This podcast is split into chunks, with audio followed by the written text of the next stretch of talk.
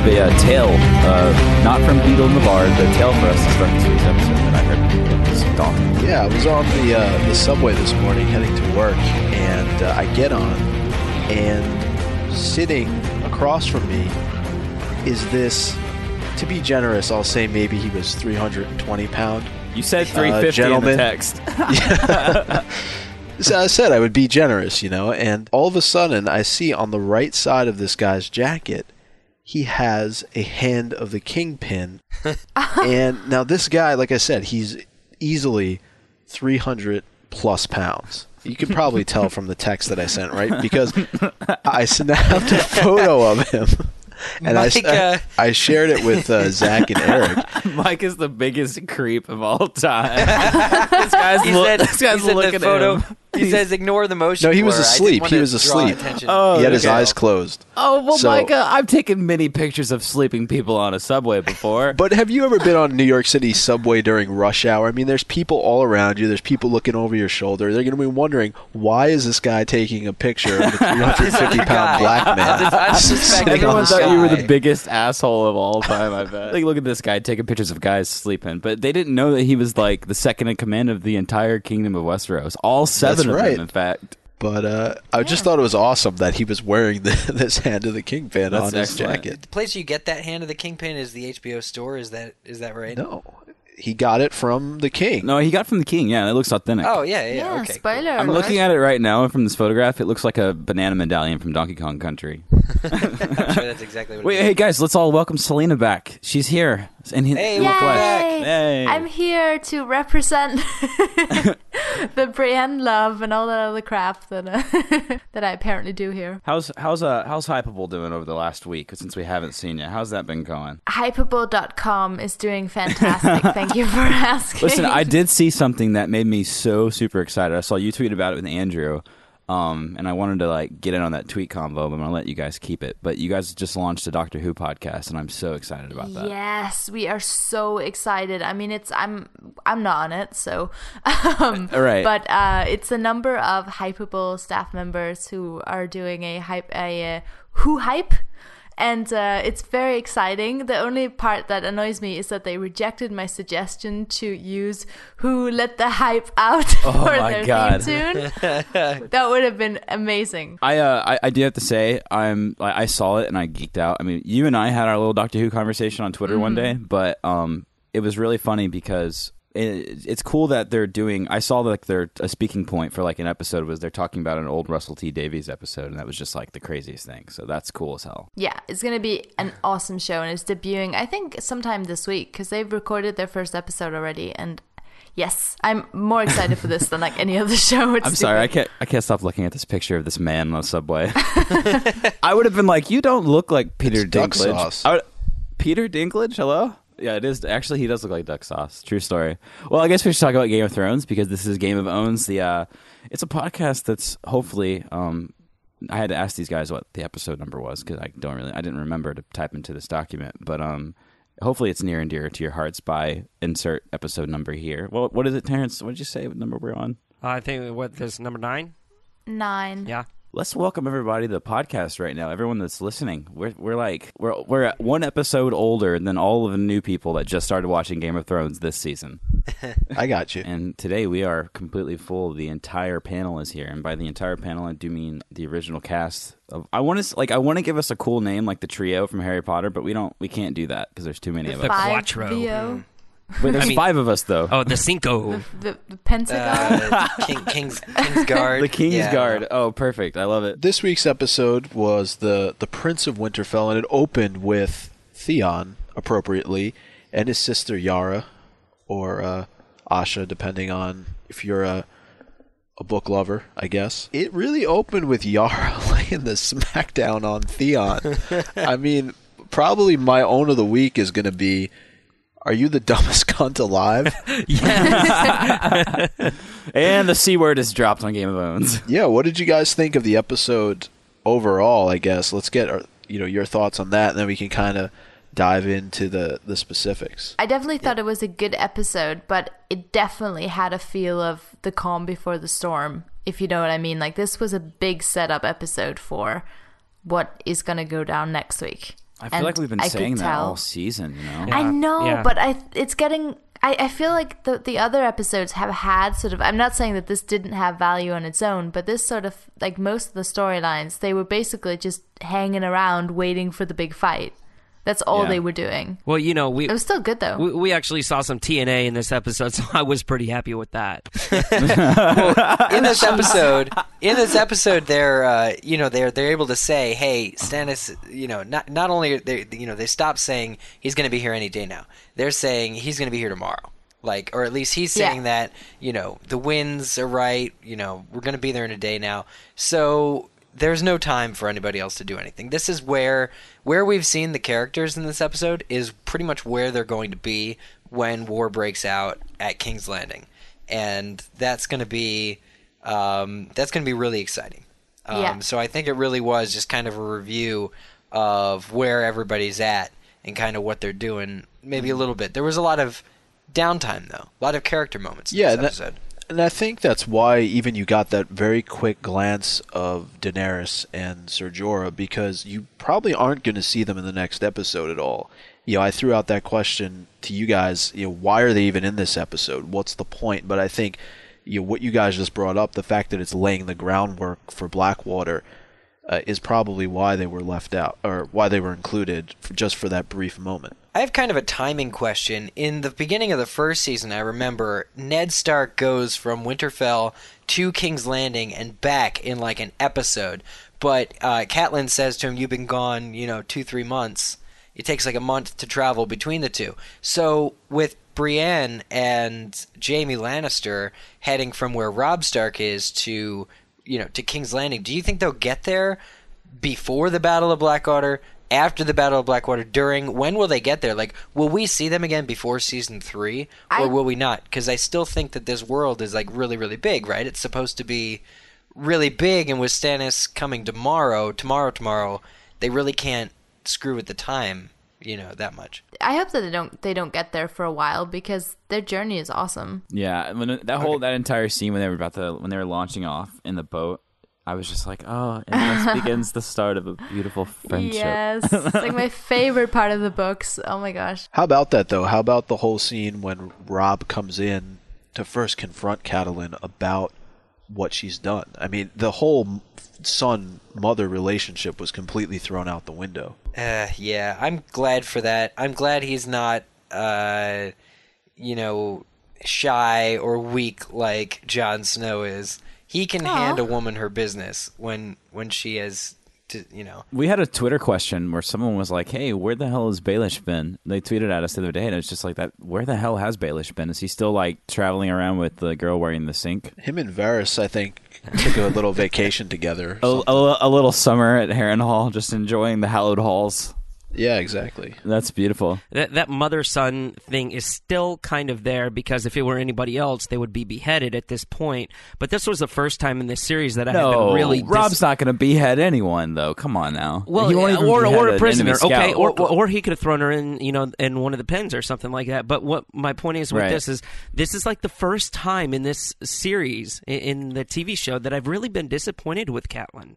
You know, I mean, Yeah. I've seen her as kind of this victim the entire first part, uh, well, the entire first and second season, but now it's just. Uh, she's just making these decisions behind Rob's back, and it's really sitting with me really, really uneasy. She has Brienne though, which is good. Like if it were anybody else escorting Jamie to make, I presume, to make an exchange. You know, the Stark girls for the Jamie, but the um, Jamie. the The Jamie. The Jamie. What else? He, you know, he transcends boundaries. Yes, you can't define him anymore. Jamie. He's, just, he's the Jamie of the show. He is this show's Jamie. Other shows have different Jamies. Yeah. Um, With British so, accents. They're called Sawyer. Yes, they're called Sawyer. Speaking of, okay, number one of the lost, many lost references we could make this episode. Um, Right. When they're talking about defending Winterfell against thieves, uh, but we'll get to that, I guess, a little bit later. like Sawyer's gun stash. Sawyer's gun stash. Well, he, did this- he did the same thing they were talking about. The same thing that uh, you know Varys and and Tyrion and Bronn were going over about. You know, thieves uh, capturing the food and profiting off of it. You know, finding the supply line, cutting it off, and becoming the new king of the mound, as it were.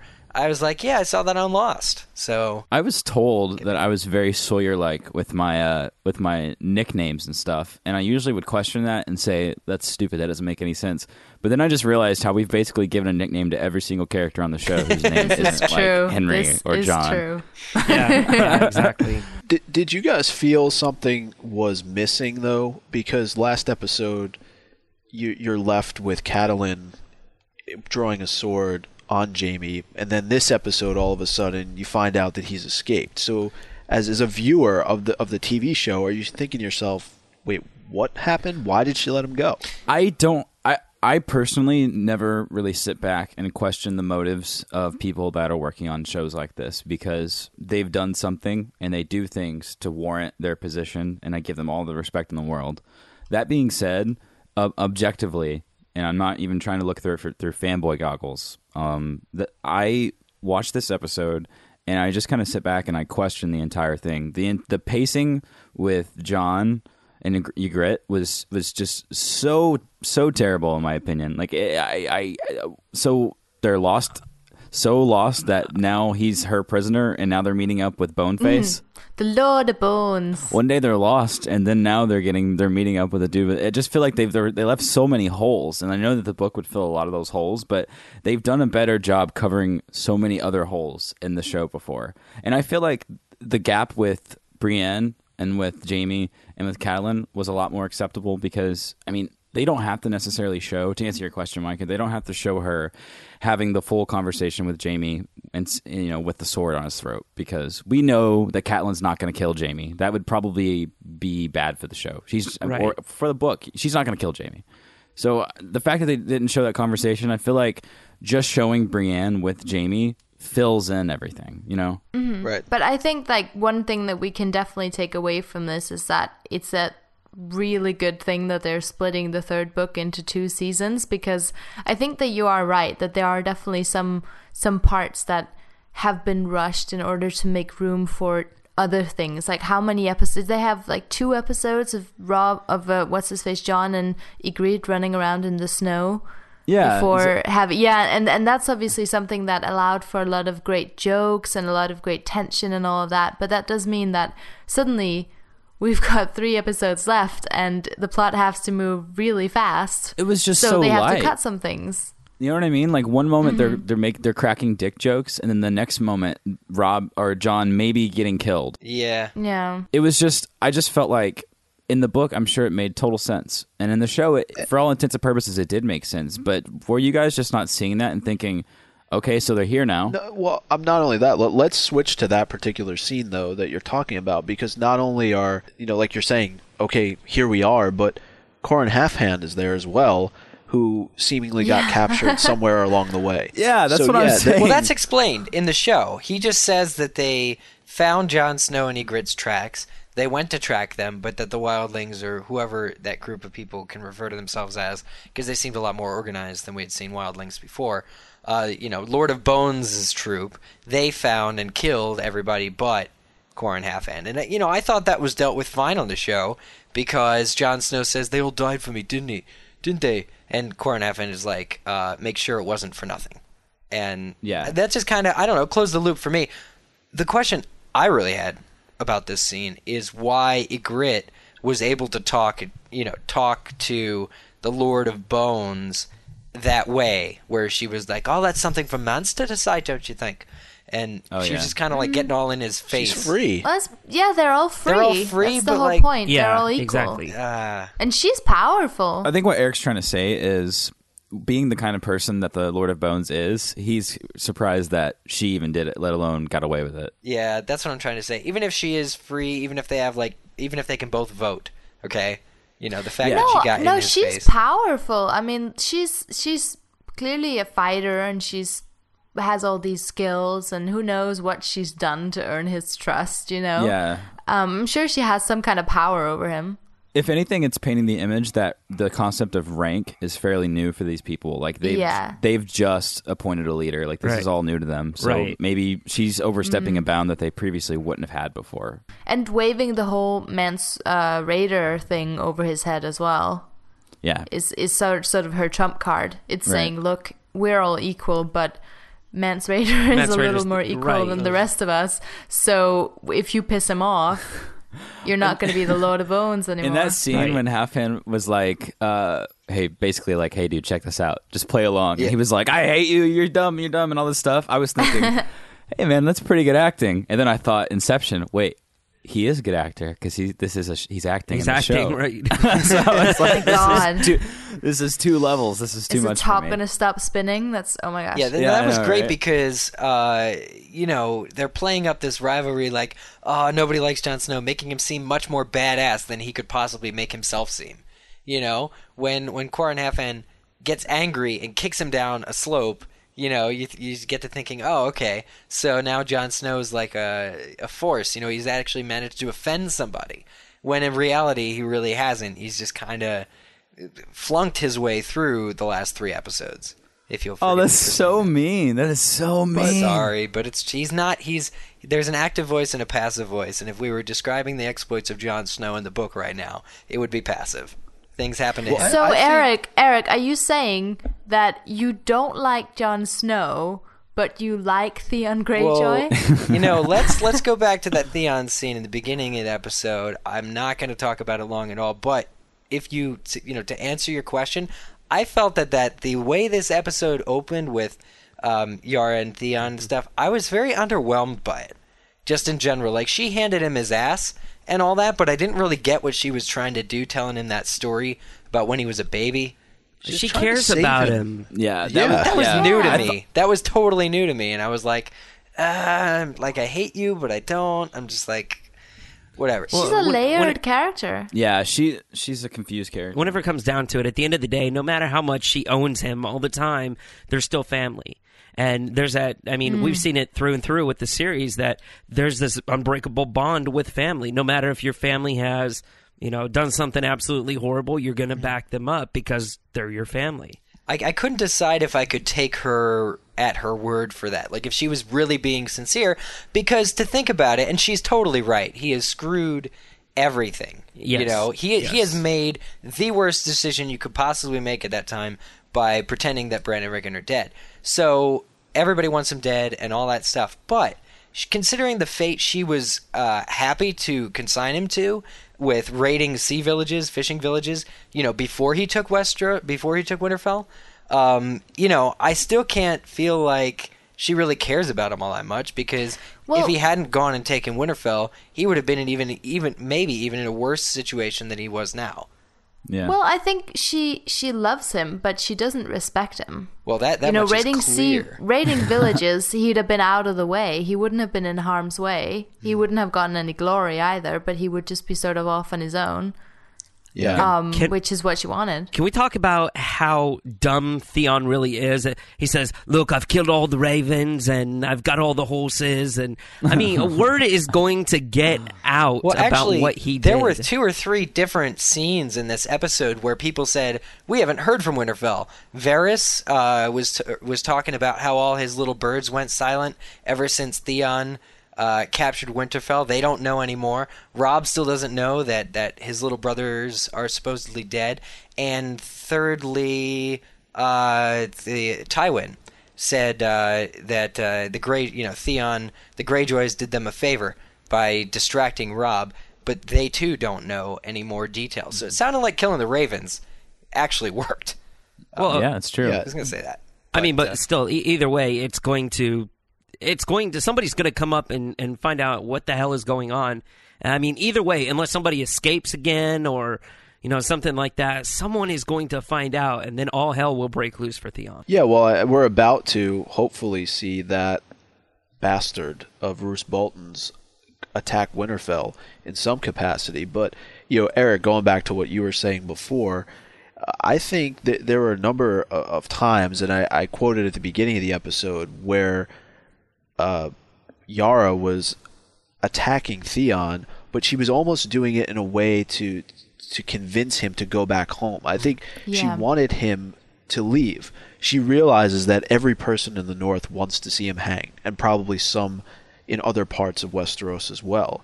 She knows he is in terrible, terrible danger if he stays here because he, he's amongst enemies anyway. I mean, how many men did he take Winterfell with? 20. Like How many 20. are staying Right. with him? Right. It looked like Yara rode And off. they all with suck. most of Let's be honest, they all Men. suck. You know what I mean, exactly. Exactly. like I thought it was really funny because when when we meet her, she's a creep, uh, and she doesn't she doesn't like him. Yeah. You know, and for ri- rightly She so. got like a tummy rub with yeah, no problem. no, that was from not her a tu- brother. that wasn't a tummy rub. I was What- being uh, yeah, yeah, Generous that, yeah. yeah. PC, yeah. PG, I should say. Um, I th- let's let, let's just make this. Let's just throw down the gauntlet right now. And this is I'm speaking directly to, every, to all of you guys listening to the show. Gauntlet being thrown. Um, if you watch Game of Thrones, we assume that when you listen to Game of Owns, you are of the age to have watched Game of Thrones, and thus you can take us saying things like, "We'll just the gauntlet is thrown." Moving on. Um, she gave him that story, right? And I thought it was a little. It just it just happened so quickly. And, and another issue with filling gaps. It went from her just thinking he's the biggest dumbass, saying, "Hey, take the sea bitch," like, take it. It's the sea bitch. It's funny, and just laughing, right? Yeah. It went from that to her being there and be like, "Okay, you took Winterfell. That's legit." And then, but she's like, so nice. The story was it was completely out of left field, but she was being a total dick to him just before, saying, "You were a terrible baby. I wanted to kill you. It was crazy shit. I wanted to kill you. You were so loud. You sounded like a dying pig. But when I looked over at you and you looked up at me from your crib, you stopped crying and you smiled." And she just walked off. And that right there, as far as a sibling moment, is huge. And I just think it was it was a really important thing for her character to move forward. But I really wish we would have seen more of her before she was able to be so like. I mean, for all intents and purposes, she was pretty nice, even saying that to him. I totally agree that we needed to see more of Yara, but that's basically because I like her. So, um, she's a, she's an awesome character in the books. Again, with the books, Well, but you like um, Yara, She is. and so I like there. her brother Theon. So together, we like the Oh Greyjoys. God, it's not the same thing. What about oh Bella? my Sure say, I, I do agree. I do agree that Theon's gotten himself into quite a pickle, and I look forward to seeing him try and He's dig just- himself out. Um, he's just so selfish. Like he's just doesn't. He's I don't know. He's just such a. He just all he wants is desperately for his dad to approve of him, which I guess Dad in itself isn't me. so bad if he wasn't got daddy willing he problems. to. does have daddy. Do- he what do you does have think? what do you think is the word Another lost that parallel. that um, you know Father Greyjoy wants with his son? She says, "Dad would like a word." What do you think it's going to be? Um, you know, dumbass. That's such a time investment to have a conversation with anyone in Westeros. yeah. Uh, I killed I killed the Ravens, so basically I have to take a ship to the Iron Islands. yeah. But she's she is so rude to him, though. I mean, she Yeah. said when when he when he was taking Winterfell, which one gave you more trouble, the cripple or the Not five year old? Not only old? that, but Yeah. uh, So true, though. You know, he says I treated him honorably, and, and he says you call it treachery. You know, you locked him in their home, and then we're upset when they Mm. didn't keep a promise. I call it bravery. She has honor. That's what she has, and that's what Theon doesn't have. Yeah, no, it's it's it's so true because she can be vicious, she can be Ironborn, she can take what, and then she even said that in the conversation. We're Ironborn, we take what, what's ours. But it's like she was also just like, but listen, man, you got to have enough sense not to be a total asshole, and you definitely are. Yeah, well, and what I- everyone wants you to die for it. What I thought was great about that scene too is all the men. She's just insulting him in front of those like you know 15, 20 guys at the table, and then she asks them. They're all eating while they're you know just kind of listening in, and then she asks them to leave. And there's that long shot of fifteen guys getting up and leaving the room, and Yeah, I was like, yeah. really? They couldn't go somewhere more quiet or private. They just they commanded all these other guys to stop what they were doing and leave. like this is this is like kingdom at its best. Like It's highborn, man. Highborn, yeah, man. That's just Mm-hmm. I was just like, wow, you know, all these people just displace themselves. Like, Speaking about Yara and Theon, I guess the whole sort of big reveal at the end, quote unquote reveal about Bran and Rickon being alive. Any of you guys who hadn't read the books, were you at all surprised? No. Slightest. no, No. Not since we recorded last week's Game of Owns. Yeah, I we- mean, they kind of put that to kind of t- talked about that a lot. The, the show just didn't Yeah. really leave any question at all that Yeah. it could have been them. Um, I was pre- I was happy that we got to see like Hodor sleeps, so that was cool to finally see that. That was. Thank God, because we were all wondering. Uh, listen, can we just take a moment and He appreciate? must have terrible morning wood. yeah, no shit, right? oh, gross. you went there. Um, the gauntlet has been thrown, guys. You asked for it. No, uh, can we just take a moment and appreciate, just for one moment, um, two things? All right. First off, the amazing glacier shot right at the beginning after the whole yard. I knew you'd Theon like thing. that. I knew you'd Yes. It was Yes. just. It was just like, It hey guys, amazing. let's take a trip up to Iceland. All of us people, a few, a few semis full of shit. They're like, hey, listen, HBO totally funded us to make this show, and Benioff and Weiss and all those people were just like, and Kat Taylor on Twitter, you know, doing her stuff. Like everyone's just like, all right, let's go. And they go to Iceland, and they're just like hanging out on these just giant glaciers, and they shoot dialogue scenes that last thirty seconds. It's just so funny. I love it. I think it's beautiful, and um, it was just a great shot. But also, the second thing I really would like to appreciate is um, what will probably go down as the own of the season when uh, we finally see the two together, the du- the duo, and he says, "You're much uglier in the daylight." I just thought that was the funniest thing ever. Jamie and Brienne are gonna change the world. One Yes. one like s- one Yes. spin-off one spin-off sitcom at a time. I, I did. One hand at a time. I did not get this. This comes from not having read the books. I didn't know that there was anything particularly special about to happen to them, except. They're gonna go on a journey. Well, okay, that's cool. Um, An amazing. I hope it lasts journey. longer than Arya and Gendry's journey. Um, Yeah, really. But at the same time, Yeah. because he's Jamie, and because it just seems like the show's entire attention is on him. Um, this last, you know, it's sort of during this arc of the season. Um, I do look forward to when that happens. Speaking of Arya and That's Gendry, though, they're about to set out on another journey, or so it seems. So what? Which is What was good. with Arya? Yeah. try- she was totally trying to wish for more wishes from from Jaqen H'ghar. Well, it worked. She totally found a way to do it. This was crazy. She was. he goes, he goes, unname me. No, please. Please. he was serious about it, and and and then he said That he was said a girl lacks honor, and she just shrugged. She shrugged right in his face. She's like, "Oop."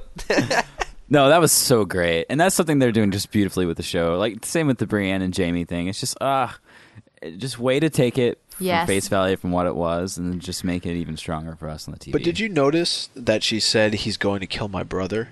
She just Yeah. completely let that slip. Does he Yep. not already know she is who she says she is? I or think she, he or already doesn't? knows. He does. I I think he does know who she is, and, and maybe that's a reveal for later on in the last episode uh, of the season. But I'm I'm not quite sure how he knows. I love his character in this. Yeah, show. no, I love this guy. And a couple episodes ago, Yeah, I you think mentioned he was great. talking in the third person, and that was unsettling. Like, I, I get that.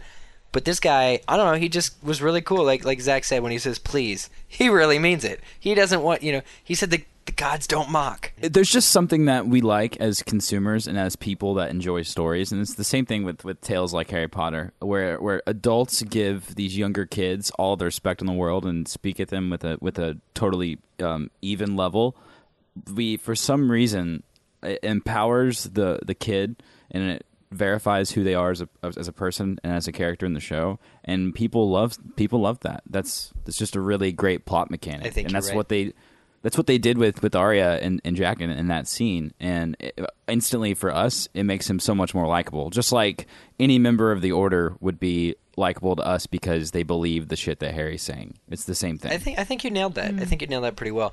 The um now with Arya though, so I guess she really was going to kill Tywin, but she took her time with it and then unfortunately it kind of things got out of hand, you know, they they happened too soon for her to act. So she had to kind of change her game plan, but she knew ultimately he would go to kill Rob, and I guess her plan was to kind of get you know Jaqen H'ghar to kill uh, Tywin, but before you know before she could, it was too late. So you know we're seeing this kind of delay where she really did. I guess she learned probably quite a bit about him, um, you know, during her captivity, if we could call it that.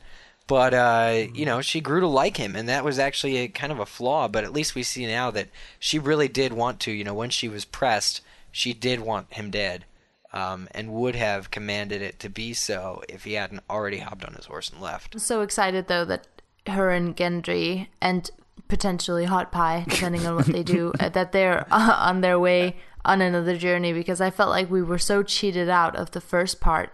But I really, Yeah, we Arya were and because it- sort it's of this friendship. huge battle, right, that takes place at Harrenhal, and and I don't want to say anything because maybe they're going to somehow tie it into that last episode, but it's almost a revolt of sorts, and that's how Arya is able to get away. And she uses Jaqen H'ghar in that process to escape. So it's similar in some ways, but I'm I'm interested to see how they're going to play this out. I thought I was really excited last year, and this was you know before the website, before the podcast, blah blah blah. blah so completely objectively, um, consumer perspective, I was so excited to see her and Gendry move on and continue this story, and like there probably would have eventually been Arya Gendry shippers in my camp and stuff like that. And then I felt like and I just it passively happened, and I didn't really realize it completely until this episode, and I saw him blacksmithing with Hot Pie. But I felt like their entire relationship was just an after, afterthought in the series, and I f- I'm glad that they're hopefully reprising it now. They kind of replaced him with Tywin and Jaqen. Wow. Yeah, and it's such a shame because I don't know. I I mean, I don't know. I just love them. yeah, right? He's Well, he's it's the not, heir it's not that to honorable stuff. men are boring to watch, but I guess maybe that's why I find Jon Snow boring, Mm-hmm. right? Because he's there's really not a lot to say about him. He's you can he can be counted on to do the right thing. So there's less edginess there than there is with focusing on say Tywin, for instance, where you don't. I think know I think your disdain toward Jon Snow, a lot of it is is to blame with the shoddy um, development of the book into the into the show because just that simple, the pacing of their entire like court jester like trek through the snow and eventually him getting captured by the girl that he captured. I I I do feel like, and I haven't read it yet, but I I assume that there's a lot more going on there beyond the wall than what we saw, and I think that you would probably have a different opinion if you had if you had read it rather than just Well, I mean, Sam, and that's possible, and I do plan on reading Do in the interim between seasons two and three. Um, but you know, Sam, uh, you know, holds Jon Snow in such high esteem, and I think I recall Jon Snow making his own decisions and acting and causing things to happen. Um, I mean, he acts to go to the wall to begin with, so there's definitely some honor in him there about that. Um, but I do feel like you know lately because he's had his ass handed to him by a girl. Um, you know, that, Hey. that- what? Gret's, No, she's no. awesome though. She is cool. I really like her, to be honest. and And Selena's like, "Hey, I'm right, I'm right here, guys. here. I'm right here. yeah, I'm gonna no. I'll stop talking about it's Jon. Cheval but, Tish, but I, not I, No, but- Come on, guys. I definitely remain. I, I definitely. I, I, you know, I want to like Jon Snow, and I, I, I don't hate him at all. I, you know, I think there, there are more interesting characters for me at the moment. Um, But Eric, I I think that you're absolutely you make a really good point actually because whatever happens in the book, you shouldn't have to have read the books in order to enjoy the show and in order to understand the motivations of the characters. And I think it's really important to to say that you as someone who hasn't read the books are getting a totally different impression of Jon. I think that's kind of the same thing that's happening with Daenerys because for me because even though I've I've read the books and I have my opinion on her from the books, in the show I have a completely different opinion on her because she just is and we're going to go on to talk about Daenerys later obviously, but because she just is portrayed in a different way and you could probably argue the same thing about Jon that he's portrayed like almost slow like like what Zach series. said. Yeah. yeah, I mean, well, like what Zach said, where the pacing, in a way, you know, whether or not Benioff and Weiss wanted to sabotage the character of Jon Snow, it may be turning out that way, or they may they may be making him more passive than he it makes for better television if a an attractive and smart girl is showing him the ways of the world in the North. It makes for better Right. television, and I totally get it. And just Selena made the best point. We should not have to say, "Well, if you read the book, you'll understand it," because because as a television mm-hmm. show, it it is supposed to be a standalone product, and it is. And again, uh, an amazing point because Daenerys is much more likable in the books. You know, she's she's young, she's at her wits' end, and she's just trying to to make things right in the world. Her husband has just been is, is dead. All of these things are happening to her, um, and it's it's bad. But in the show, it appears that she's just using people just to get her, you know, to get her kicks. She likes dragons, and she likes the guy who likes her, and that's about as deep as she goes in the show. So And I think that uh, you know, Eric, you will see Jon Snow get aggressive by the end of this season. Ooh, that's oh. pretty quick. That's within the next two hours. Yeah, there you go. Be Because aggressive. remember, remember that shove by Qhorin Halfhand? Well, he says he the says shove that, that started one, it all. one brother, one brother inside the lines of these guys is worth a hundred, or did he say a thousand outside the lines? But he's But got a lot. what will he have to do in order to become trusted by hmm. those Wild Uh, oh. No spoilers. Now Oh, let's move he's on gonna to Sam. You mentioned Sam. Oh, dude, if that happens, that would suck. What you're what you were about to, to say, what what I I think didn't say you were about to say, what I What you're think talking about. We have a telepathic connection, Micah. Don't deny it. Oh man. Is that what you call it? There's only one way to there's only one way to prove you're not a crow anymore, and that's to kill another crow. oh, jeez. Well, Oh. So listen. Here's the thing. Here's what I'm annoyed by because I know I know this from the books. I was disappointed that we didn't get to see Ghost find the hatch where the guy was pressing the button. No, not the hatch. Excuse me. It was just. I thought it yeah, was the where's hatch. Desmond? we didn't get to Lost see- reference number two. we, we didn't get to see Ghost find the, the obsidian dagger. We didn't get to see Jon give Sam the dagger instead of Sam just finding it without him. And I just, I don't know. I really, I want to see the direwolf some more, and that was kind of meh. We haven't seen hardly. yeah, where is J- J- Ghost? Oh, he's you know hanging out. Actually, why couldn't he have helped Jon escape? I don't know. Ghost, who's this now? see, exactly, exactly. That's No. an honest question. No, what Tyrion is a- calls him. But listen, everybody listening to the show, you guys included, like that right there. Eric is a is a host on a Game of Thrones podcast, and and he's watched the show more times than I've seen it. And literally, if if this if they're not giving enough attention to small things like this, it's very clear that it's not important for development. Yeah, of the Yeah, Eric is our test. the compass of what Jesus. Yes. I got to give you Okay. a nickname. I'll figure it out one of these days.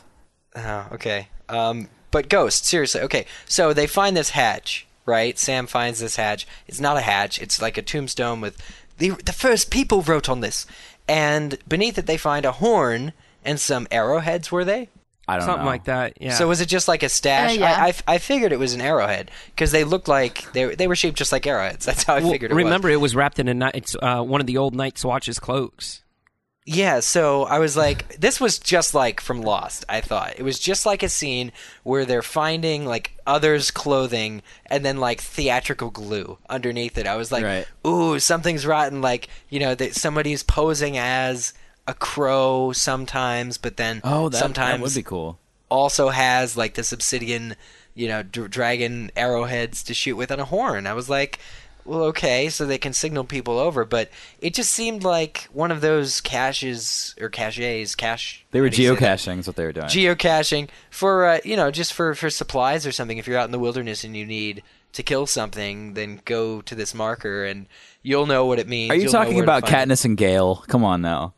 You know, just these supplies when you need them. Oh. When you need them, where you need them. I mean, it's got to be pretty barren out there. You know, it makes sense to leave yourself some supplies in a hollowed out tree or whatever. Yeah, we. That's the thing. We have no perspective. They haven't really said anything about, Yeah. and they haven't really showed anything. All they've been really concerned with, from my end, is making dick jokes and capturing the sweetest glaciers that they can find. Yeah, yeah, yeah. So they're just up on a hill somewhere, and I guess they were digging a latrine. Why were they d- digging a latrine on that hill? Why not? Like that's you know, well, okay, why not? but is that a sacred place? Why is there that hatch there? Like you know, you well, just they don't said know. it was a symbol of the first men, right? Right. Yeah. So the first men thought that that hill was special. I'm sure that the, like it's a very simple explanation. Yeah. No. I, it's just because it's just the tomb of the first men because that's where the person who buried them knew that the other um, Night's Watch people would come yeah. to. I, I don't think that it was uh, important at all, and I, I they glossed it. They, No. I- the only reason I was annoyed by the the thing at all, and I wasn't really like actively annoyed. It's just like, oh man, like I think Ghost is cool. He's a good character. There, you know, I just want to see the direwolf. Uh, you know, I want to see Sam get a dagger as- handed to him. And as we as we as someone uh, wrote into the doc, and and I think that's important to mention as well, is that even though they talked about the dragon glass, they didn't mention the ho- the horn at all. when I saw that, and the horn is kind of important. when, when I saw that, I don't know if anyone here has ever played Skyrim, but I played it. I, pl- I bought it and then like played it for thirty minutes one day, and um, I uh, I f- saw that scene and I immediately thought of the horn of Jurgen Windcaller. So anyone who's listening, that's the funniest thing that's ever happened. Like it's basically the same exact scene from a video game. Did, The did name he is do kind of similar. Funny to that horn. Yeah, What's- because What's, what's funny about the horn? Well, no, actually, the name would be similar because like it's like a really Nordic name, and I guess in Westeros the, they're the Nords, so I guess that does make Yeah. sense. Well, okay, so Yeah. do and this goes out to the readers really quickly. Significance in the horn. Is it a big deal that they didn't show the significance immediately there, or will we find out Yeah. later? Because I because I feel like if they showed it in in a shot, because they leave out basically everything else, then it's got to be important. Well, yeah, I mean, there's significance to the Dragon Glass, which I'm sure we're going to learn about probably before the end of the season. And the horn as well, I'm sure will come up in conversation. I, I have confidence that they're going to kind of loop it in somehow before the season's out. Did, uh, did anybody else think Rumpent Horn, or was that just me? Oh, that's funny. Yeah, they didn't. They should have. They should have backed away from it. Yeah, exactly, exactly. Because it can, it's very explosive. You know, I, I love just uh, to talk about the dragon glass. Is I love the the bringing things together uh, from the old ages. You know, relics of dragons. So you have Harrenhal, which is still to this day melted from dragons. You have these old obsidian arrowheads, whatever they are, that are from when dragons roamed, and now we know that there are new baby dragons in, in, in the world. The question that, that that that brings up, I think, even in this episode with Daenerys, uh, somebody mentions, it seems like somebody mentions every episode, how many years it's going to be before the dragons are actually decent killers. like, can stand on their own. I think that they definitely do listen to the show for sure because the the line they added in there at the very end, they were, they were just like they were like I feel like they were trying to For they were they were trying to make Selena and I feel better about Daenerys. They were like, listen. In a, in a few years, Khaleesi, those dragons are going to be. Or they were saying, oh, no, no, it was uh, between uh, Tyrion and No Balls. They were like, I, I can't call them No Balls. Between Tyrion, No balls. That's so mean. It was between Tyrion and Varys. They were just like, um, you know, blah blah blah blah blah. And then he was like, and then there's you know the young Daenerys girl. She's she's got dragons, man. And then he was just like, one game at a time, dude.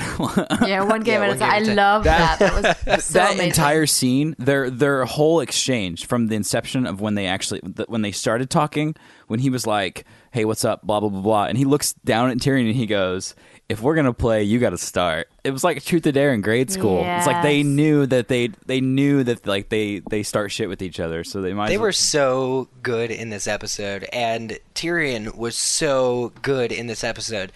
Um, you know, first I want to mention Tyrion and Bronn, and and Varys obviously came in at that scene. But when they're trying to plan, uh, you know, for for against the siege, and they're reading that book and they can't pronounce the author's name, Yes. and there's Yeah. this game among themselves. the best part was it is. Bronn, who's considered the brute and the muscle of the group. It- the best part is that he was the guy who knew the shit, and like Yeah. the smart Tyrion and smart cloak guy. You know, they don't. uh, that was that was so funny. I feel like this, this episode. Bronn is awesome. Oh yeah.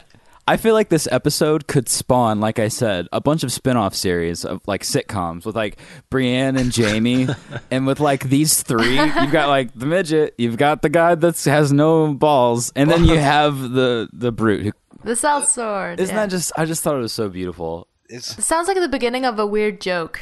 The midget, the eunuch, and the sellsword walk into a bar. yeah. Well, the line, I mean, we could throw books at his men. and he says, we don't have that many Yeah. books. They were And says, we serious. don't They have were that many so any- serious. either. The acting was brilliant. You know that they got so many beers after they shot that and just hung out for the rest of the day.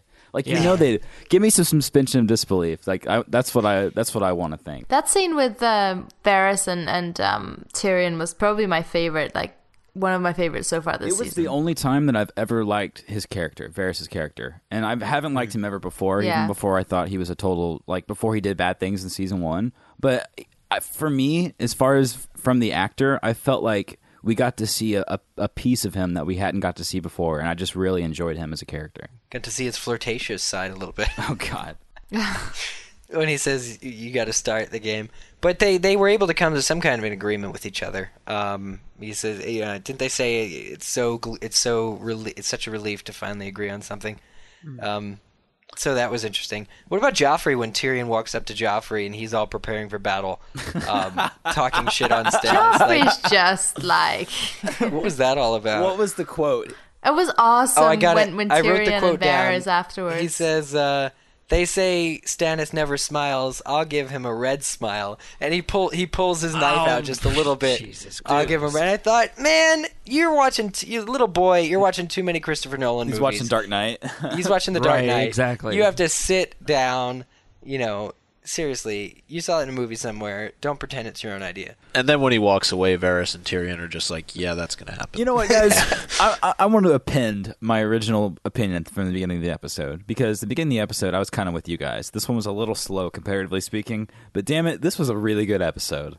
I mean, these these comedic exchanges within the story. This is just like Bronn cleaning his nails was was standalone one of the funniest things. This is the guy who just randomly stabbed some dude through the top of the shoulder and then kicked him out of a hole in the ceiling and fell down into a mountain rain. You know what I mean?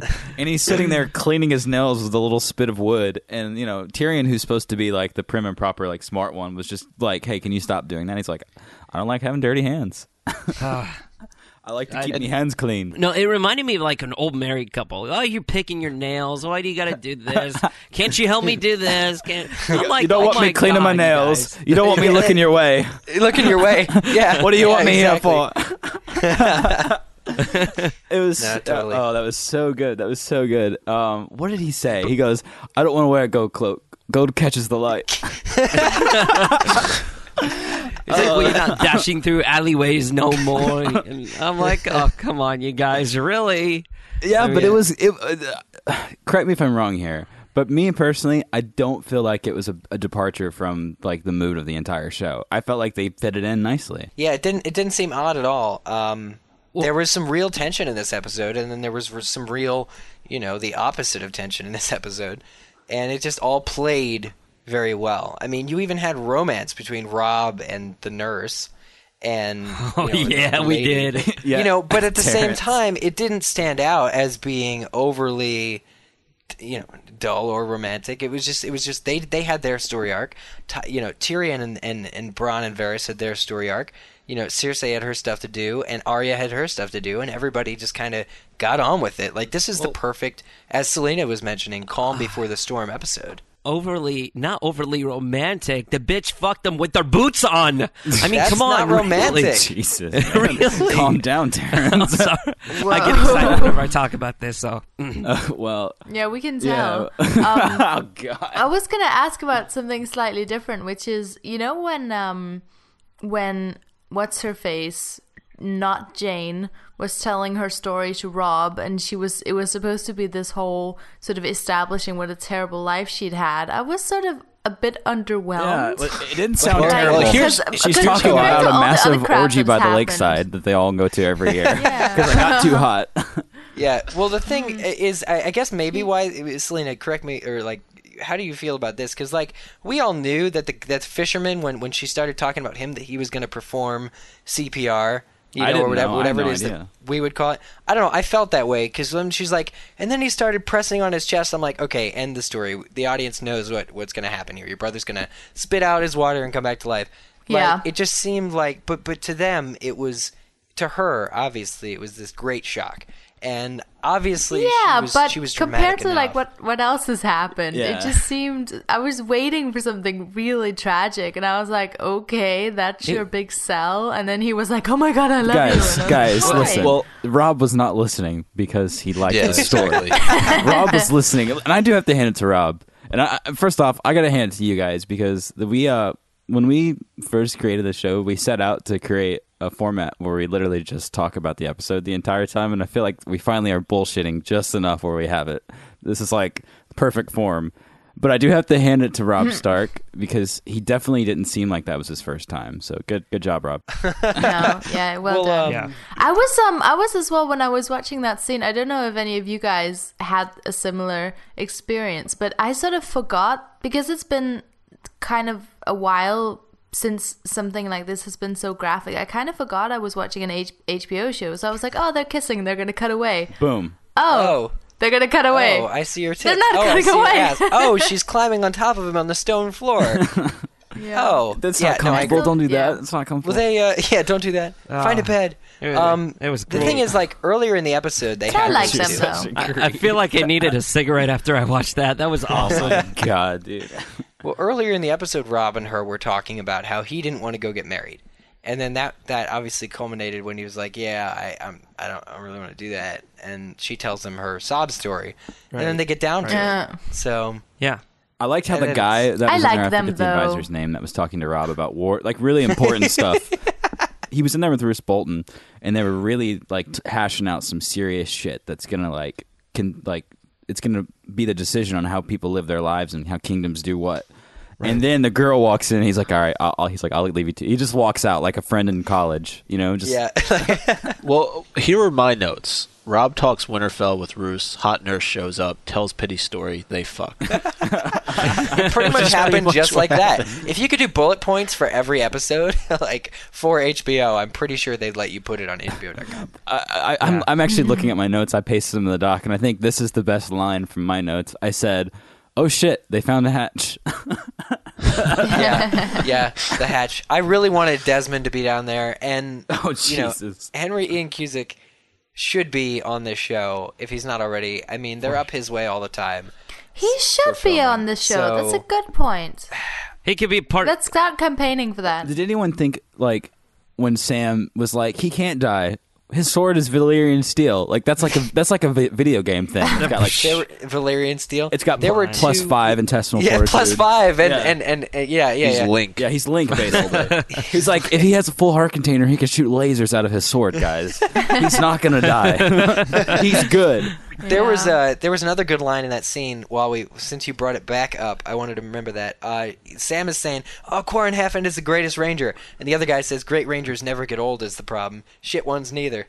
Some in the middle last a long time. That's really good too. Yeah, yeah. That was a Yeah. good quote. What is Yeah. his name? Uh, uh, what is that guy? I've been trying to remember that guy's name because he was hilarious in another episode as well. Do you remember Micah? That guy who always complains. Oh man.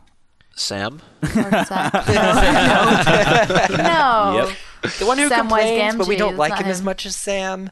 The other one. Yeah, I don't know. It's it's a well well basically I'm sorry, listeners. I'm sure you're all like ah it's blah blah blah, but I like him. Blah blah blah. I think he's funny. That's that's going to be his Insert name, name right? Here. right, that's Blah, blah, the blah. most Yes. Blah, blah, uncreative blah. nickname we've ever given anyone, Selena. Nice try. Nice I'm try. sorry. Blah blah blah. we have to keep that though. That's that's her first. That's her, you know, first My nickname. first nickname. Excellent lamprey pie. Were you slaving in the kitchen all day? Speaking of that scene, you were talking about you were talking about uh, Robb thinking, you know, getting a little distracted, not really listening to his story. So Cersei's line to Tyrion, you know, you, that little worm between your legs makes half your decisions for you. It's not that little. says, it's not that little. yeah, I wanted to actually bring that up though, because Zach, you you were talking earlier about how you actually liked Varys in this episode, and you know, watching it in that particular scene, I realized that Varys is the only person that knew that Shae was with Yeah. Tyrion. So mm-hmm. Varys was the only person who could have put somebody else in her place and fooled Cersei. So, do you like Varys even more now? I mean, I mean, let's be clear here. I have forever loyalty to Ned Stark, so I hate Varys. And if I ever see this, and I'm talking to you, Baldy, if I ever see you in person, I will throw things at you because of what you did to Ned. That being said, no, I didn't like him at all. But I liked him more than I did, which was hatred. So that's something, right? yeah. So who else? Who else felt that felt that sense of relief whenever the other horror was brought in? Oh, and it that, wasn't no, that that relief was felt nationwide. No. I think, or inter. I yeah. I was disappointed because I do not like Shae in the least.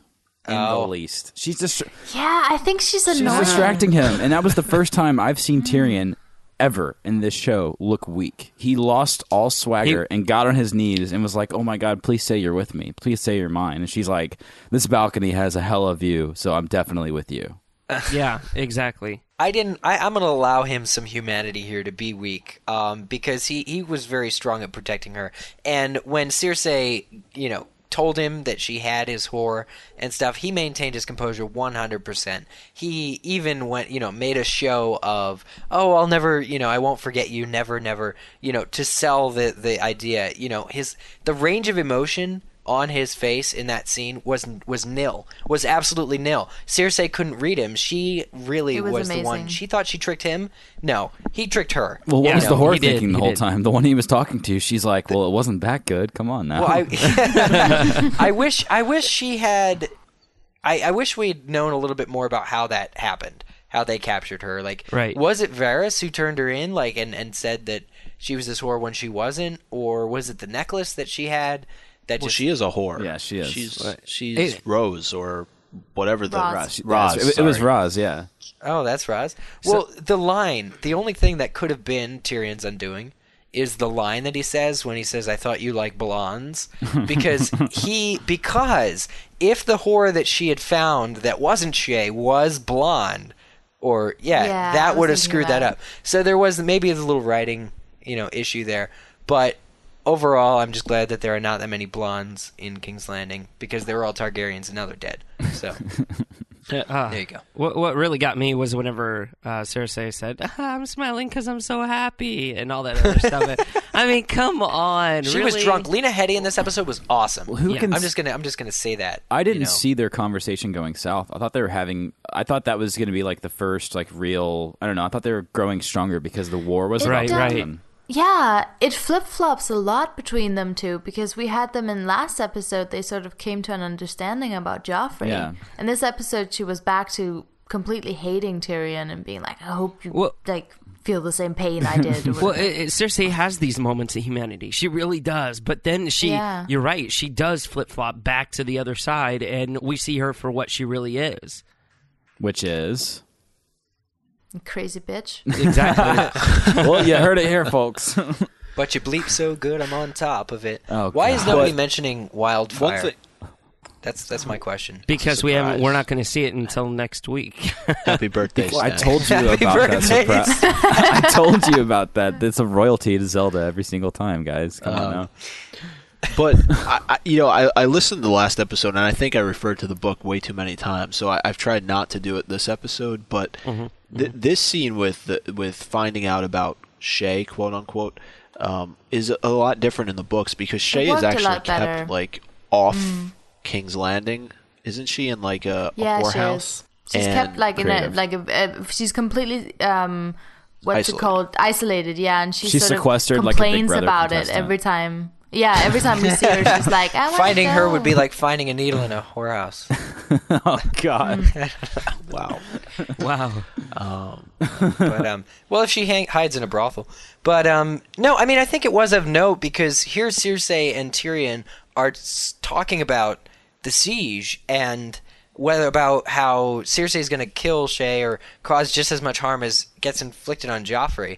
And yet, neither of them are talking about the wildfire to each other. Cersei is the one who thinks she has control of the wildfire, and who's that's her main plan of defense, from what we know, to actually use it on Stannis. Tyrion's the one who actually has control of the wildfire, supposedly, since he held uh, the guy at uh, you know knife point or whatever. Um, but neither of them are talking about who's actually going to give the order to go down and use the wildfire. That's going to cause some serious like time delay, right? Like Cersei says, "Oh, go get the wildfire," and then he's like, "I don't work for you." And she's you like, "What?" think of the craziest stuff, Eric.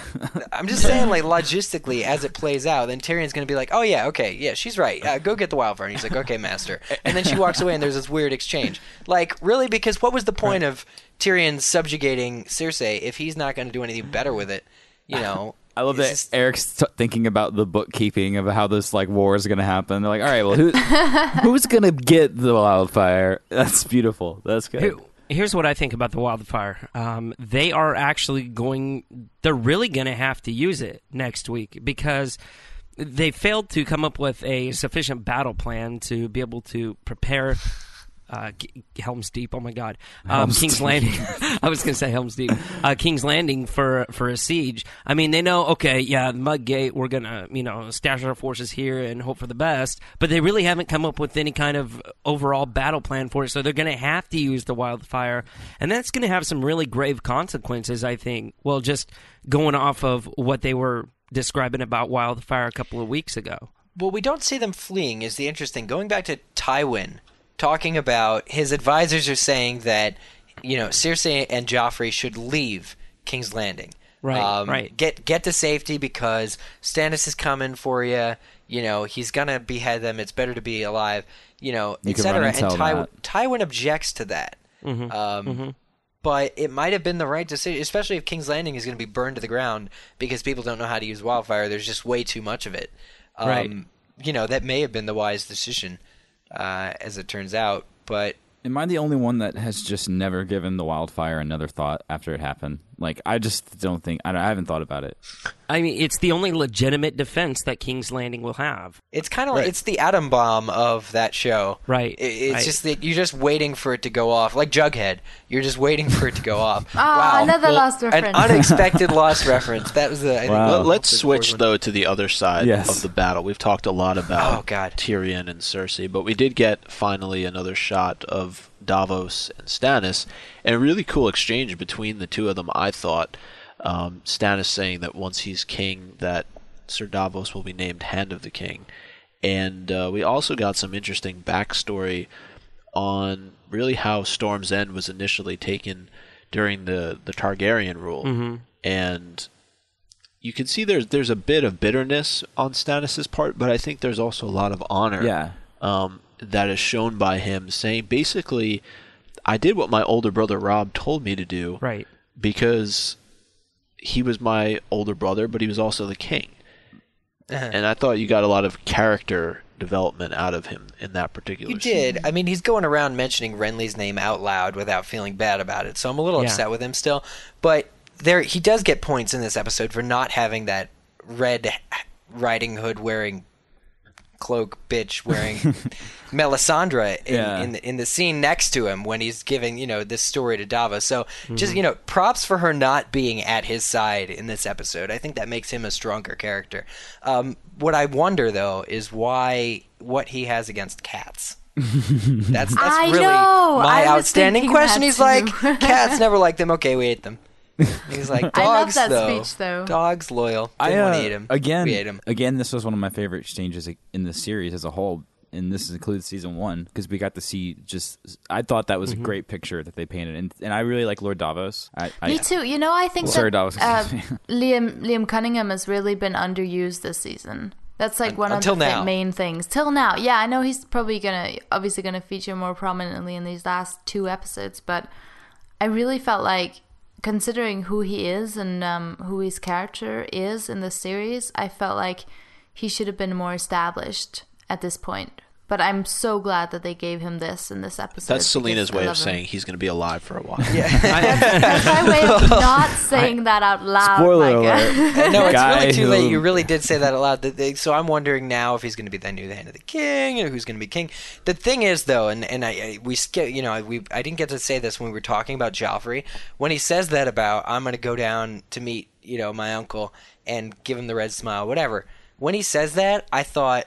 Oh my God! There is not a single scene the rest of the season that I would rather see than Joffrey stand in front of Stannis and for them to have a conversation. No matter how short it is, I want to see those two characters in front of each other because I think that would just be the coolest thing to watch. Yeah, that would be Um, interesting, yeah. actually. Uncle and nephew, and obviously Uncle probably heard about the nephew and knows he's not his, and probably says it to his face. But I don't even want to. I don't even speculate. It'll be a million times better than anybody, including myself, can think that it'll be. Um, if only they show it. So I, Right. Joffrey is certainly hoping to meet Stannis in person. I hope that that happens. Did you guys feel something when Stannis was giving his talk to um, Sir Davos, and he was I've- like, "By the way, Feel what? you are definitely going to be my hand," and like he was just giving him all of this props, and I feel like maybe he felt stepped on some when Madame Shadowvag was just like hanging out in the scene, and she was just like taking over stuff, and I feel Yeah. like he was just like, "Oh, he really does love me still. Like we are bros." And I know that we haven't got to see a lot of him, and we haven't got to see a lot of Stannis for that matter.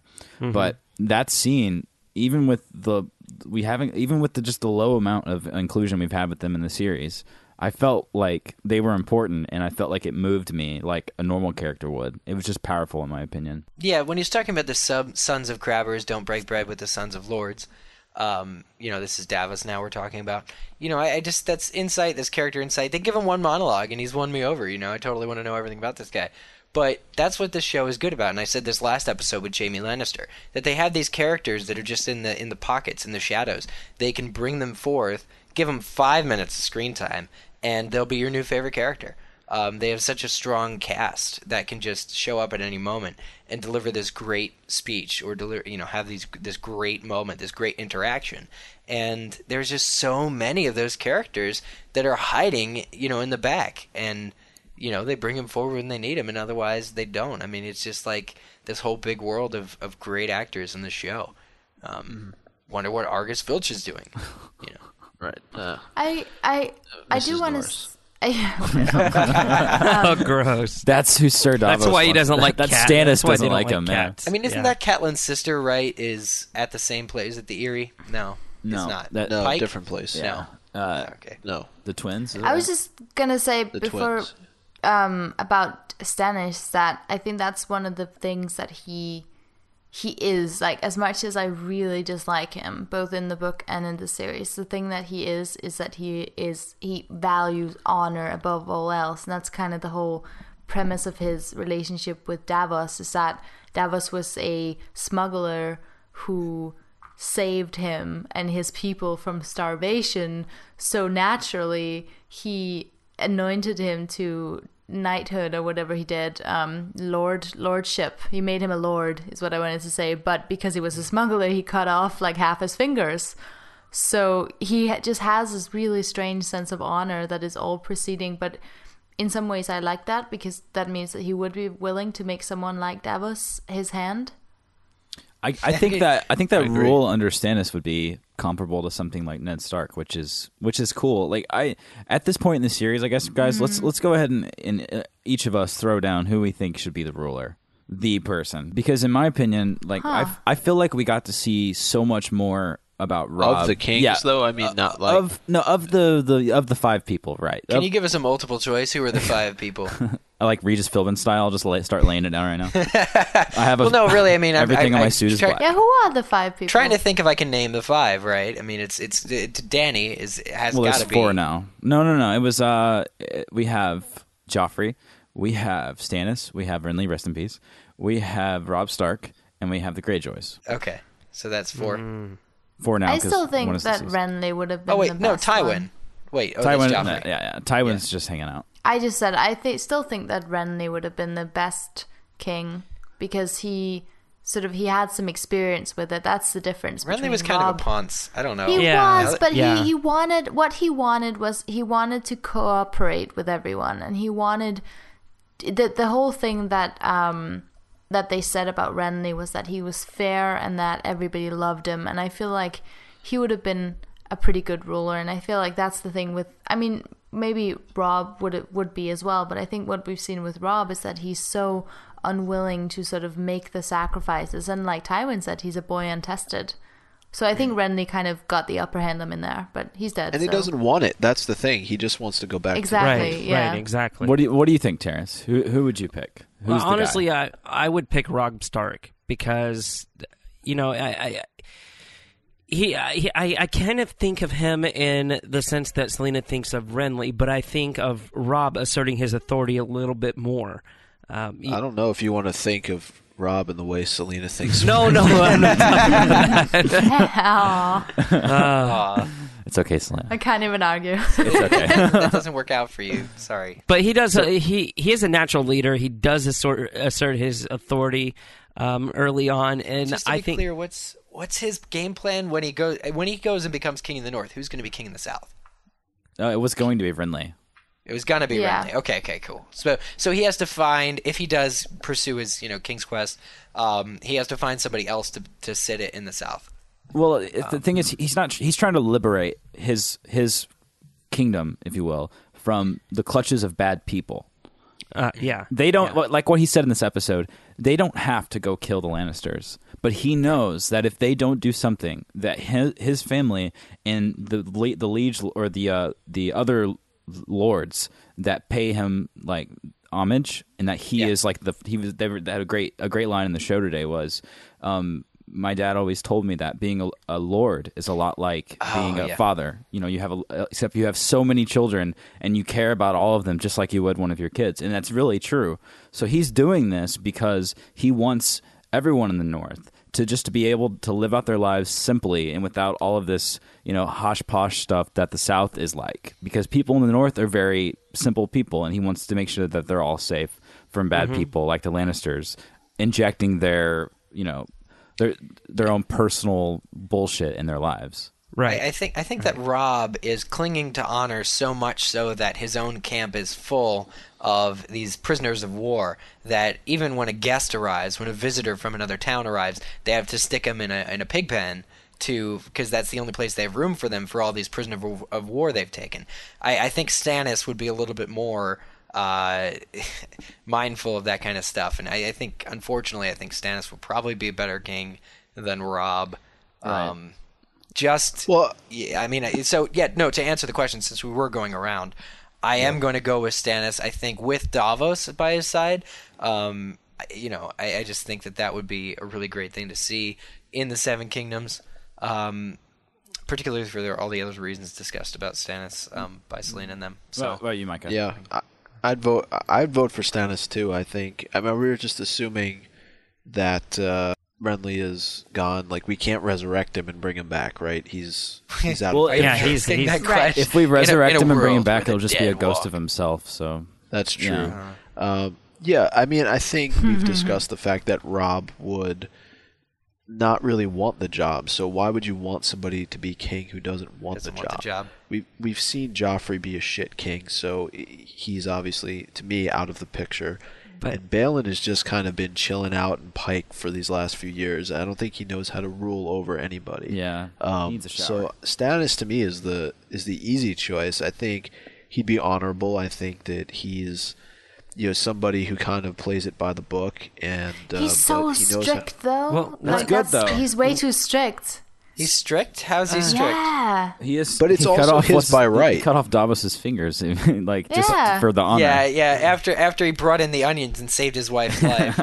yeah, or saved But, all their uh, lives. But Yeah, but I mean, it's also that that's the one thing we haven't really discussed, and I know that Robert usurped the throne, but it is Stannis's by right. Well, he said he said that in this episode. He said, "By every law in all of Westeros, I am, you know, the the, the heir to the throne." Yep. So, and I was like, "Wow, okay.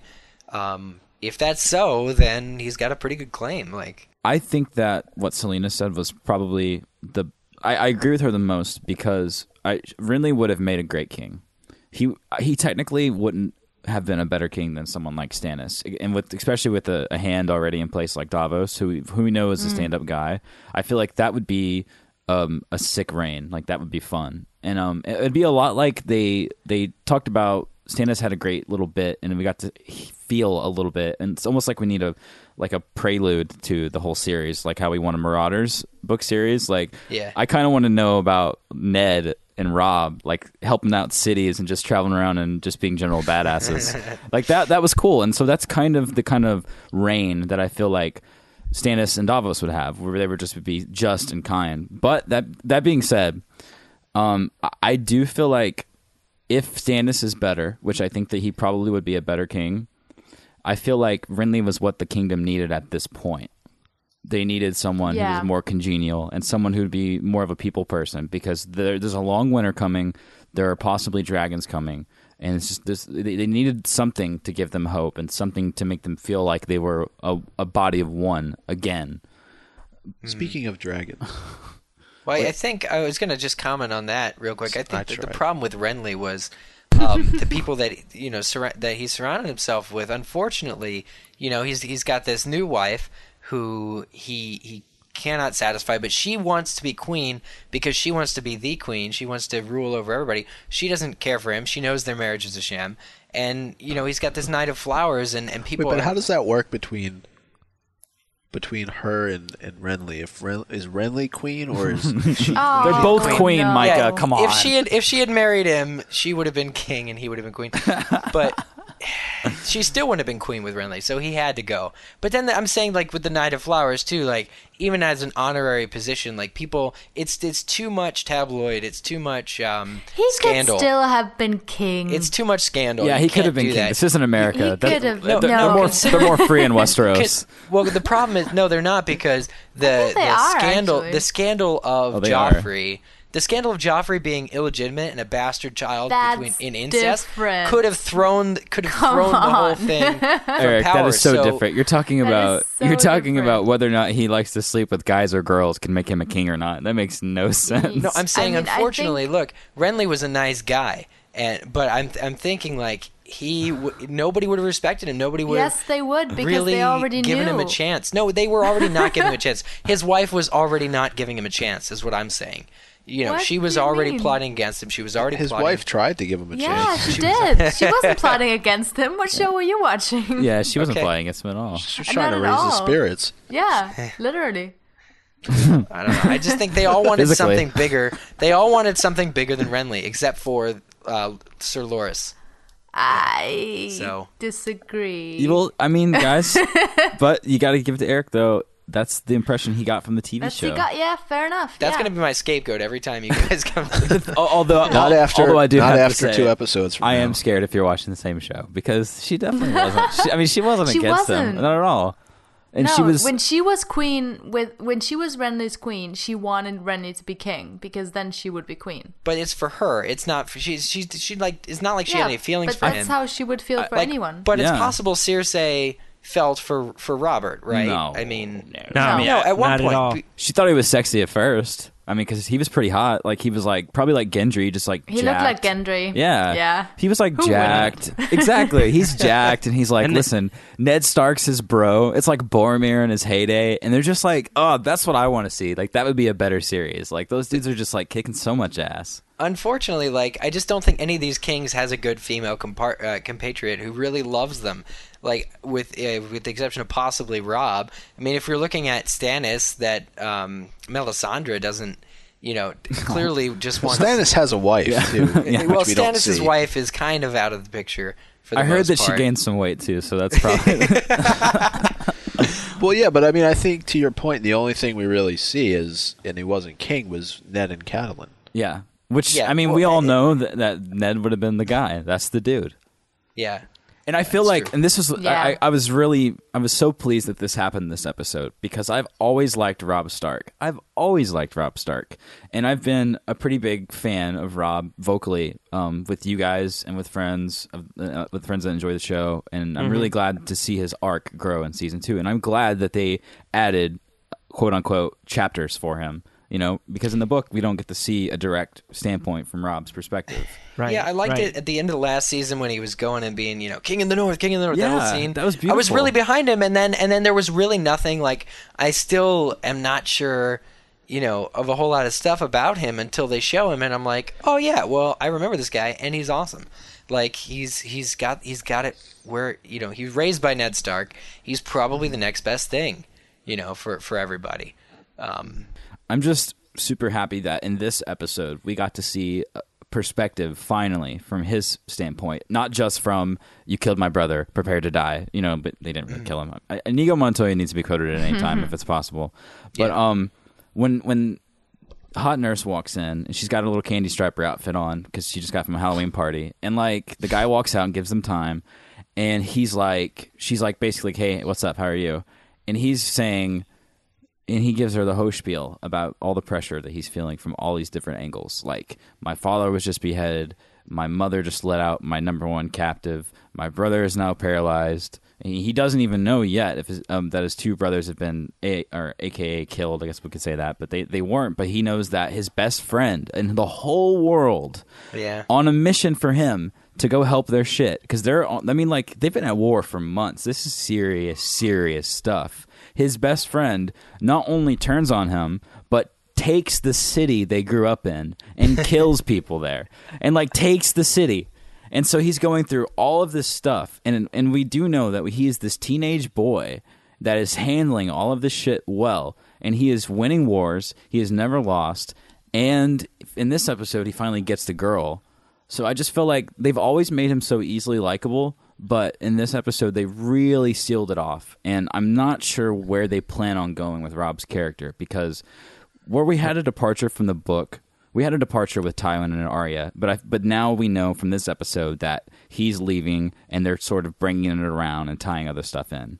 But this mm-hmm. departure with Robb's character is so vastly different from the perspective Martin paints in the book. I'm curious to what they're going to do with his character. But I, I really like it though, the question that you asked, Zach, because I think he's in a position where he's extremely conflicted. Uh, you know, his mother has just betrayed him. He has to go and answer to all of his bannermen that he's had to call for this war. the, and Lannister's escape. You know, what's going to happen? How is that all going to play itself out? You know, are they going to get Jaime back? What's going to happen with his mother? You know, what happens when he finds out the news about Bran and Rickon? How is he going to respond to that?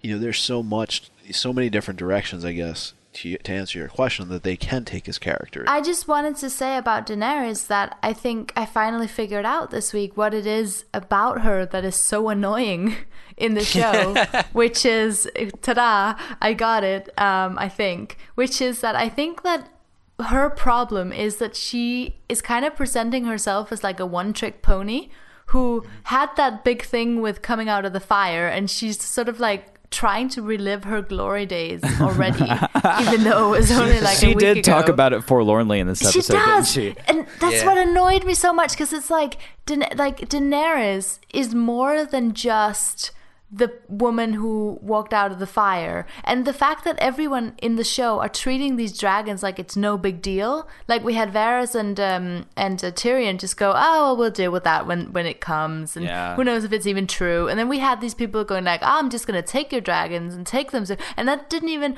you that's not like that's just, just it just makes them seem less impressive than they are so Yeah, if you yeah. lose the impressiveness of the dragons you've just got this like little girl shouting no no i'm special i'm special and that just makes her so obnoxious You know, J- So that's just Jorah. Jorah even made a comment that was like exactly what you're saying. Like you would think that he would be the last person to say this to to Dany, but he was just like, "Listen, you're not really their mom. Like they're just dragons. yeah like nobody cares yeah, no, Yeah, really though. exactly, Like uh, well, that was that was actually that's that's so true, and that's such an odd odd picture because at the end of the day, he's the one that's been with her this whole time, and he's the one that had a very intimate moment when she touched his face this week, which was kind of uncomfortable to watch.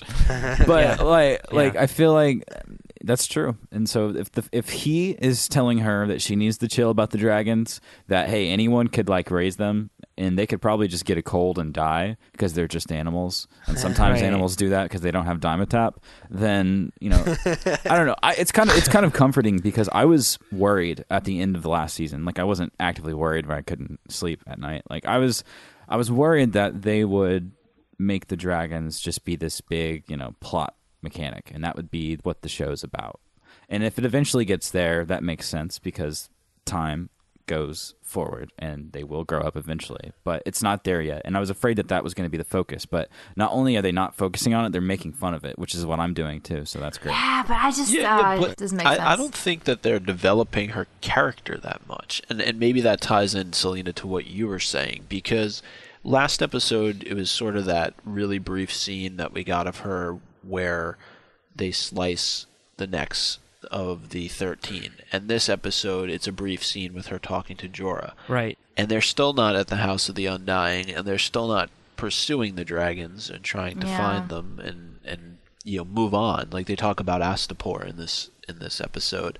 That's kind of her next stop for a, an extended period of time. But I don't know like I felt like her story this season was very brief compared to last season I think when you're Like- talking about the books, and you said, like, for instance, I think I heard early on this season, you know, Jaime and Robb are barely in this book at all, in the 2nd book. Mm-hmm.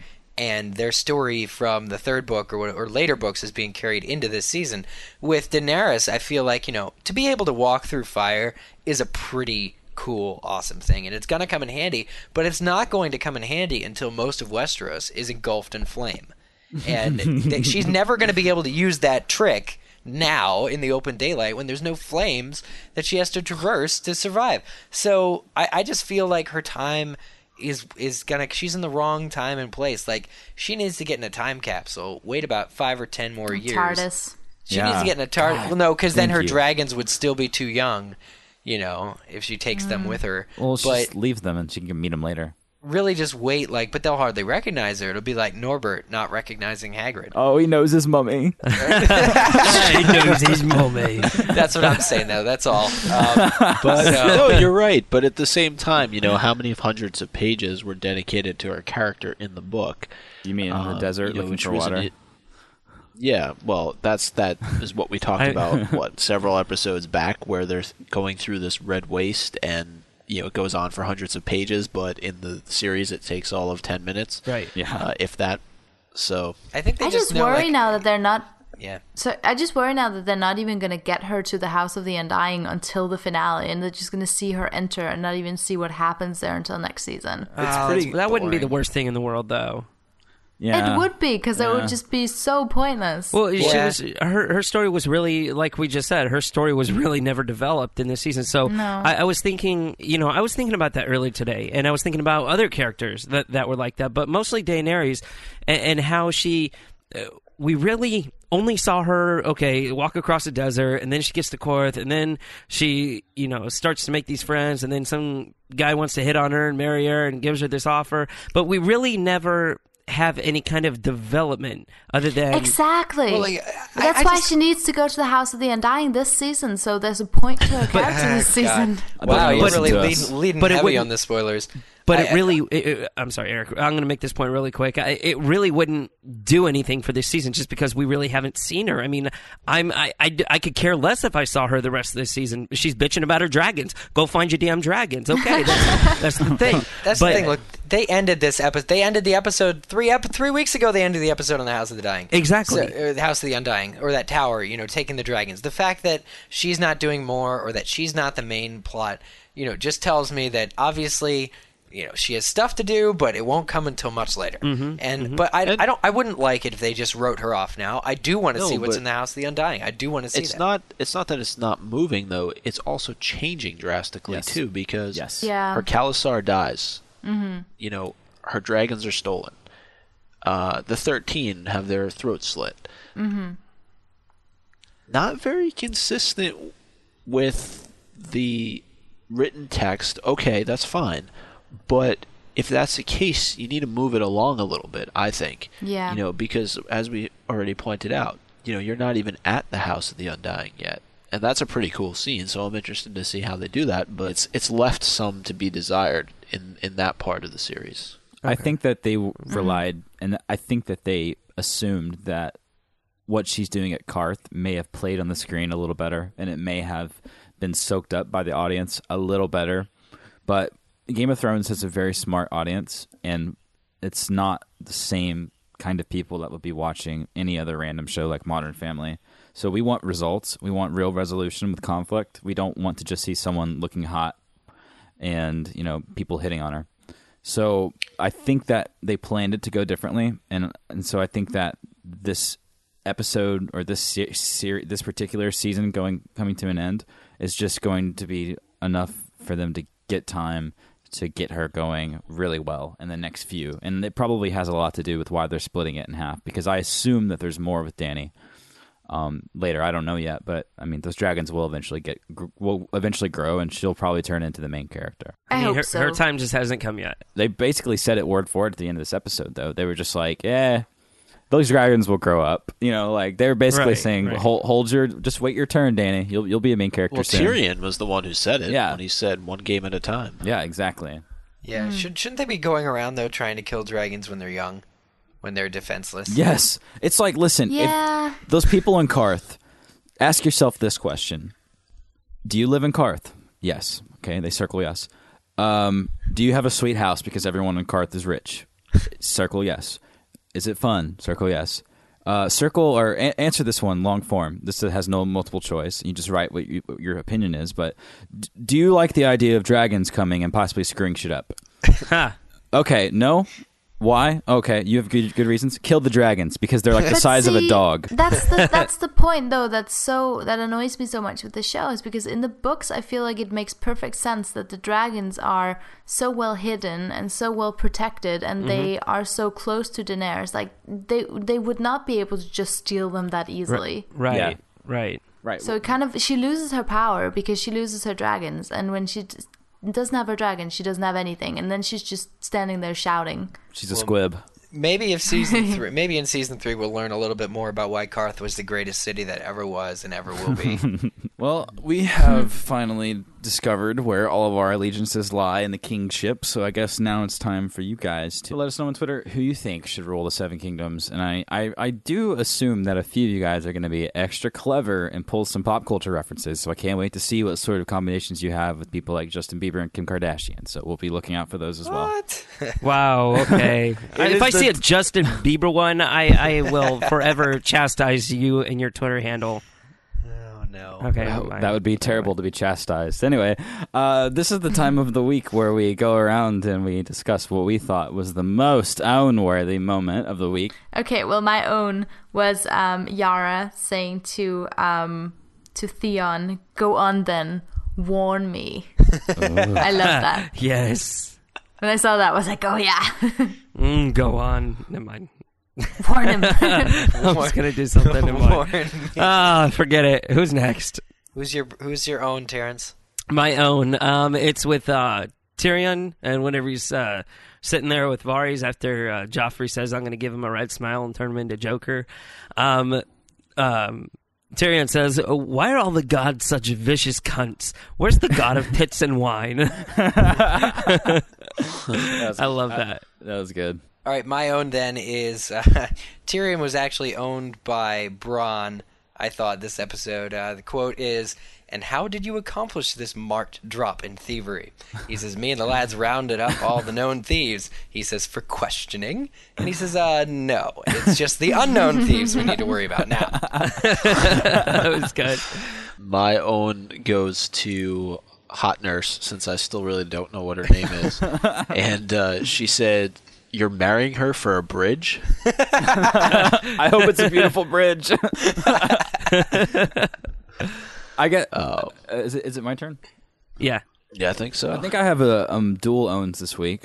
Um, first one is one I had before, but I'll save that. The second one is definitely inspired by Micah's recent own, and I think that she also should get an honorable mention for an own for owning Robb's virginity. So that was cool. uh, Talisa, right? That's her name in the series. She can call me whatever the hell she wants to call me. Hi, So we don't nurse. get emails. Hello, nurse. Hello, Anyway, nurse. Yeah. And I think that my actual own is going to be when uh, Miss Arya was walking around the courtyard of Harrenhal, minding her own business, and the guy says to her, he's like, "Where you stick now, bitch?" yes. or maybe hot pie. The pie was owning him constantly because that's all he could think about. So. He's like, I, he was like, I bet they're putting the sauce on the crust right now. anyway, so those are the sort of No things comments. that we, we talk about when we're not recording the episode. You guys can only imagine what those things are. And if you would like to sort of get a window inside of that, or maybe just join the conversation with us, like some of these people did on Twitter this week, we'll go ahead and let you know. One was from uh, Tran Nagwain, and they said owner of the week, uh, Jaqen H'ghar, because Arya made him her bitch by naming Yeah. him. That was good. Oh God. Okay, yeah, Zach. Um, Miss DL, the left lane. I was just about to quote that. Yeah, last night's ownment question mark. Lady Talisa owned Robb's virginity. Dot dot dot with boots on. Great minds think alike. Yes. They do. they do. Yes. Matthew Potter Tokomasho says, "And you will know the debt is paid," referring to what he said to Cersei, his his swearing to get her back. Mm. Okay, Bruno so- Mars says nothing better than a goat woman after a good fight. A goat woman? Did Bruno Mars really say that? yeah, Bruno Mars said that. Bruno Mars submitted an owner of the week to us. He really likes the podcast. Thanks, Bruno. we, I call him Brune. Yeah. Bruno- I've got Oh, one yeah. from uh, uh, Jess O'Neill, who you might recognize from the Glee chat, who said, "My own of the week was when a gir- when a girl told a man his own name." You know what? That Jess, was good. Jess O'Neill totally owned us too. The guys here on the show. She goes, "You boys should be happy. It listed nudity." Listen, I, I, I'm going to allow that just to be you guys. I'm stepping out of that one. I, Yeah, pick.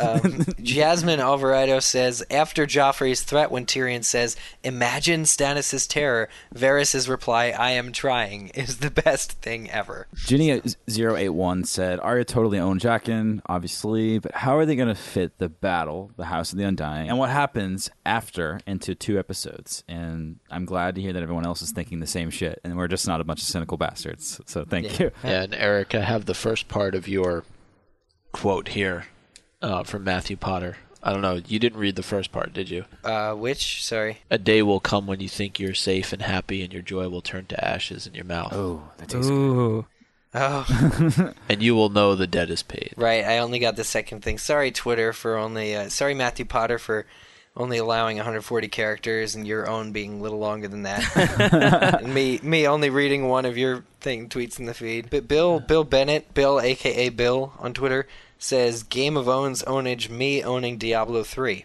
Okay. Honorable mention for Diablo 3. Yeah. Well, I guess that Larry the Wombat get, gets an honorable mention for not only knowing the name of an actress, which is legit, but also constantly giving us really funny shit Oh yeah, on both Facebook um, and Twitter. Larry the Wombat says apparently Davos totally owned those damn onions everyone was using to make fun of him.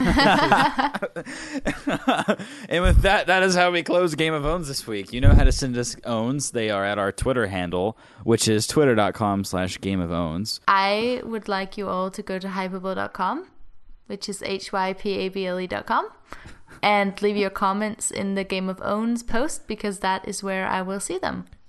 Be sure to wish Andrew Sims, the site's owner, a happy birthday. A happy birthday! Yes, it is today. It's going Well, on to today tomorrow, my time. to my Today, Facebook. really? It's today for me. So Aw, happy birthday. And if you happen to see somebody riding on the subway wearing Send us your Hand the King pictures of pin, you can send us your pictures at contact at gameofowns.com Submit your hand to the king espionage. and we will post them on our website which is gameofowns.com as well as our facebook which is facebook.com slash gameofbones. Your iTunes comments, subscriptions, five stars have been overwhelming completely. I think we've had at least two conversations this week about how awesome you guys are in our email chain. So thanks again, guys. I just got that joke that that that Davos that Davos and that'll do it for this owned week's the- episode of Game of Yes. Owns. see you next week That is how it goes. Perfectly. I am Eric Skull. This is Game of Owns. I am Zach Louie. This is Game of Owns. i'm micah Tannenbaum. this is game of owns oh. I'm Selena Wilkin, and what is Continue. this? You don't have to keep the format. And I'm Terrence Pinkston, and I'm so happy we got to see that field nurse this episode. well, Bye. well, Goodbye. Bye. Maybe. bye yeah Huh? what well, Yeah. well, well, well. blackwater Here it. What? Well, fellers, y'all all done. Blackwater's Yay. coming up real soon.